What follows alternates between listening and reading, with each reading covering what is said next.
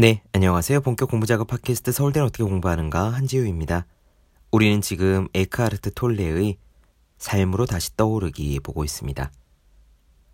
지금 이 순간을 소중히 여겨라 라는 말을 많이 들어보셨을 겁니다. 시집의 한 구절일 수도 있고 SNS의 예쁜 사진, 글귀일 수도 있고요. 혹은 감성적인 앤티 카페 같은 곳에 적혀 있는 문구일 수도 있지요. 하지만 정말 지금 이 순간에 온전히 살아가는 사람은 극히 드뭅니다. 아니, 하루 중의 아주 작은 일정 시간에라도 지금 이 순간에 살아가는 연습을 하는 사람조차 드뭅니다. 우리가 경험하는 것은 지금 이 순간뿐인데, 그럼 우리는 어디에 살고 있을까요? 간단합니다. 우리는 과거나 미래를 살고 있습니다. 옛날 생각을 떠올리거나 미래를 상상하지요. 지금 이 이야기를 들으시면서 아니야, 그렇지 않아. 나는 지금 이 순간에 숙제를 하고 있다고 라고 대꾸하고 싶은 마음이 들 수도 있다는 사실을 압니다. 그러나 지금 이 순간에 숙제를 하거나 설거지를 하거나 달리기를 하더라도요, 우리는 현재에 머물지 않는 경우가 많아요. 그것을 톨레는 우리 예고가 현재를 대하는 방식이라고 합니다. 에고는 지금 이 순간을요, 세 가지, 수단으로 대하거나, 장애물로 대하거나, 적으로 대하는 거예요. 예컨대 운동을 하는 건 물론 좋은 일입니다. 하지만 운동을 하면서 머릿속으로는 오늘 이렇게 달리면 내일은 100g이 줄어 있을 거야 라는 목표를 되뇌면서 뛰고 있는 사람은 현재를 미래에 대한 수단으로 쓰는 겁니다. 회사 일을 처리하면서 쏟아지는 일거리들이 문제야, 문제. 다른 중요한 프로젝트를 해야 되는데 이런 잡일들이 너무 많아 라고 생각을 할 때는 현재를 문제, 장애로 보는 거고요.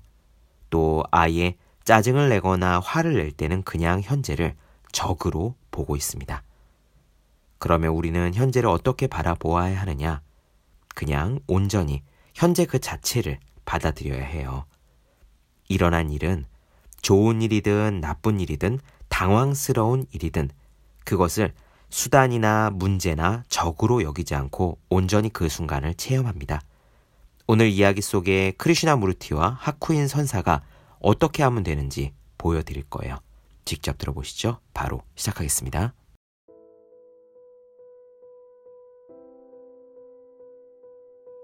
지두 크리슈나 무르티는 인도의 위대한 사상가이자 영적 교사이며 50년 넘게 세계 각지를 여행하고 강연하면서 언어를 통해서 언어를 초월하고 내용물을 초월한 것을 전달하려고 했다.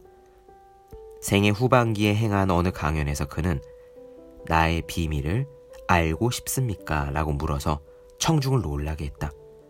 듣고 있던 모든 사람이 갑자기 정신을 똑바로 차리고 들었다.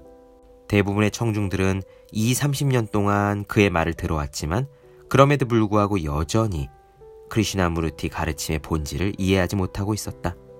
그 긴 세월이 흐른 뒤에 마침내 스승이 가르침을 이해할 열쇠를 주려고 하고 있었던 것이다. 그는 이렇게 말했다. 나의 비밀은 이것입니다.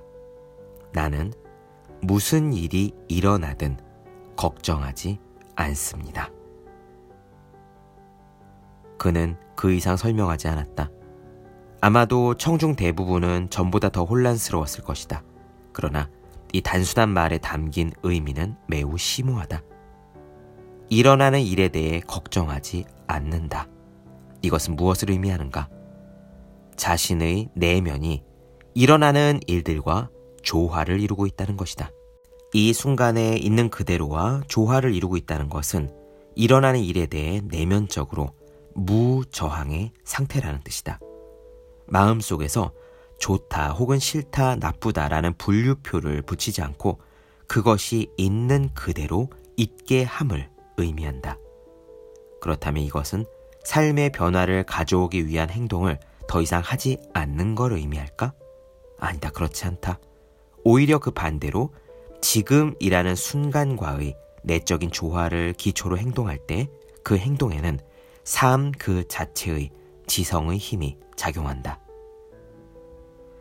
일본의 한 마을에 하쿠인이라는 선사가 살고 있었다. 그는 큰 존경을 받았고 많은 사람들이 영적인 가르침을 듣기 위해 그를 찾아왔다. 어느 날 절 옆집에 사는 10대 소녀가 임신을 했다. 화가 난 부모에게서 아이 아버지가 누구냐는 질문을 받은 소녀는 갑자기 하쿠인 선사라고 대답했다. 몹시 흥분한 부모는 당장 선사에게 달려가서 큰 소리로 욕을 하면서 당신이 아이의 아버지임을 딸이 자백했다고 말했다. 하쿠인이 그때 한 대답은 이것이 전부였다. 그렇습니까? 추문은 마을 전체에 퍼졌고 인근 지역까지 번졌다. 선사의 명성은 땅에 떨어졌다. 그러나 선사는 개의치 않았다. 아무도 설법을 들으러 오지 않았지만 선사는 동요함 없이 담담했다. 아이가 태어났을 때 소녀의 부모는 아이를 하쿠인 선사에게로 데려다 주었다. 당신이 아버지니까 당신이 아이를 키우시오. 선사는 아무 말 없이 아이를 사랑으로 돌보았다. 1년이 지났고 아이의 엄마는 참여하는 마음으로 부모에게 사실 아이의 진짜 아버지가 푸주간에서 일하는 청년이라고 밝혔다. 부모는 당황해서 하쿠인 선사의 거처로 급히 달려가 사죄를 하고 용서를 구했다. 정말 죄송합니다. 아이를 다시 데려가려고 왔습니다. 저희 딸이 당신이 아이 아버지가 아니라고 이야기를 이제야 했습니다. 하지만 선사가 아이를 그들에게 안겨주며 말한 것은 이것이 전부였다. 그렇습니까? 선사는 거짓이든 진실이든 나쁜 소식이든 좋은 소식이든 똑같이 그렇습니까? 하고 정확히 똑같은 방식으로 반응했다. 그는 좋은 것이든 나쁜 것이든 지금 이 순간이 취하는 모습을 그대로 인정하고 인간 드라마에는 참여하지 않았다. 그에게는 오직 이 순간만이 존재하며 이 순간은 있는 그대로일 뿐이었다. 그는 일어나는 사건을 자기화하지 않으며 그는 누구의 피해자도 아니었다. 지금 이 순간에 일어나고 있는 사건과 완벽하게 하나가 되고 그런 이유 때문에 일어나는 사건들은 그에게 어떤 힘도 미치지 못한다. 일어난 일에 저항하려고 할 때만 그 일에 좌우되고 당신의 행복과 불행을 세상 결정하게 되는 것이다. 아이는 사랑받고 보살핌을 받았다. 그 무저항의 힘을 통해 나쁜 것이 좋은 것으로 바뀐다. 언제나 현재의 순간이 요구하는 것에 반응하면서 선사는 때가 오자, 인연이 돌아오자 아이를 보내준 것이다. 그렇다. 삶에서 가장 근본적이고 중요한 관계는 지금과의 관계이다. 더 정확히 말하면 지금이 취하고 있는 모든 모습, 즉, 지금 존재하는 것들 혹은 지금 일어나는 것들과의 관계이다. 현재 순간을 친구로 삼으려는 결정은 에고의 종말을 의미한다. 에고는 결코 현재의 순간과 사이좋게 되지 않는다. 다시 말해, 삶과 조화를 이룰 수 없다. 에고의 본성 자체가 현재의 순간을 무시하고 저항하고 가치를 깎아내리게 되어 있기 때문이다. 현재의 순간에 대해 에고는 세 가지 방식으로 반응한다. 목적을 위한 수단으로 반응하는 것, 장애물로 반응하는 것, 적으로 반응하는 것이다. 에고에게 현재의 순간은 기껏해야 목적을 위한 수단으로서만 쓸모가 있다. 더 중요하다고 생각되는 미래의 어느 순간으로 당신을 데려가주는 수단일 뿐이다. 하지만 그 미래는 언제나 현재의 순간으로만 다가오며 따라서 미래라는 것은 사실 머릿속에 있는 하나의 생각 이상이 결코 아니다. 다시 말해, 이 방식이 작용하면 당신은 언제나 어딘가로 자꾸 가려고 하기 때문에 늘 바쁘며 결코 지금 여기에 완전히 존재할 수 없다. 이런 방식이 심해지면 그리고 이런 일은 매우 흔한데 현재의 순간이 마치 극복해야 할 장애물로 여겨지고 다루어진다.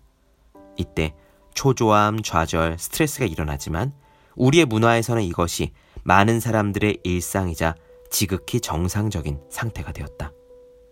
이렇게 되면 오직 지금인 삶은 문제가 돼버리고 당신은 문제가 많은 세상에 살아가게 되며 그 모든 문제를 해결하지 않으면 행복하거나 만족할 수 없고 진정으로 삶을 시작할 수 없다. 하지만 문제는 이것이다. 문제를 하나씩 해결할 때마다 또 다른 문제는 끝없이 튀어나온다. 가장 나쁜 경우는 이것 또한 매우 흔한데 현재 순간을 적으로 취급하는 거다. 자신이 하고 있는 일이 싫거나 상황이 불만스럽거나 지금 일어난 일에 욕을 퍼부을 때 당신은 지금 삶을 적으로 만들고 있다. 당신이 바로 그렇게 하기 때문에 삶도 그래 네가 싸움을 원하면 나도 한번 싸워주지 라면서 응답을 한다. 외부적인 현실은 늘 당신 내면 상태의 반영이기 때문에 당신은 당연히 적대적인 세계만을 경험하게 된다. 자기 자신에게 자주 물어야 할 중요한 질문이 있다. 나는 현재의 순간과 어떤 관계에 있는가? 나는 지금을 목적을 위한 수단으로만 삼고 있는가? 그렇지 않으면 장애물로 보고 있는가? 혹시 나는 지금을 적으로 취급하진 않는가? 현재 순간만이 당신이 유일하게 소유할 수 있는 것이므로 또한 삶은 지금과 분리시킬 수 없으므로 그 질문이 진정으로 의미하는 것은 이것이다.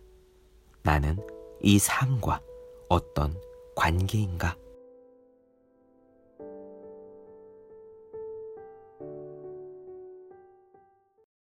네, 본격 공부작업 팟캐스트 서울대는 어떻게 공부하는가 에카르트 톨레 삶으로 다시 떠오르기 나눠드렸습니다.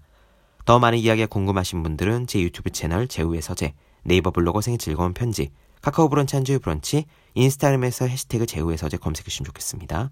또 해야 하는 일과 하고 싶은 일 사이에서 고민하며 쓴 제 첫 번째 에세이 노력이라 쓰고 버티기라 읽는 공부하시는 모든 분들을 위해 어떻게 공부하는 게 효과적인지 설명한 혼자 하는 공부의 정석 그리고 책상에 올려두기만 해도 공부하고 싶어지는 365 혼공 캘린더 아직 읽지 않으셨다면 꼭 한번 읽어보셨으면 좋겠습니다.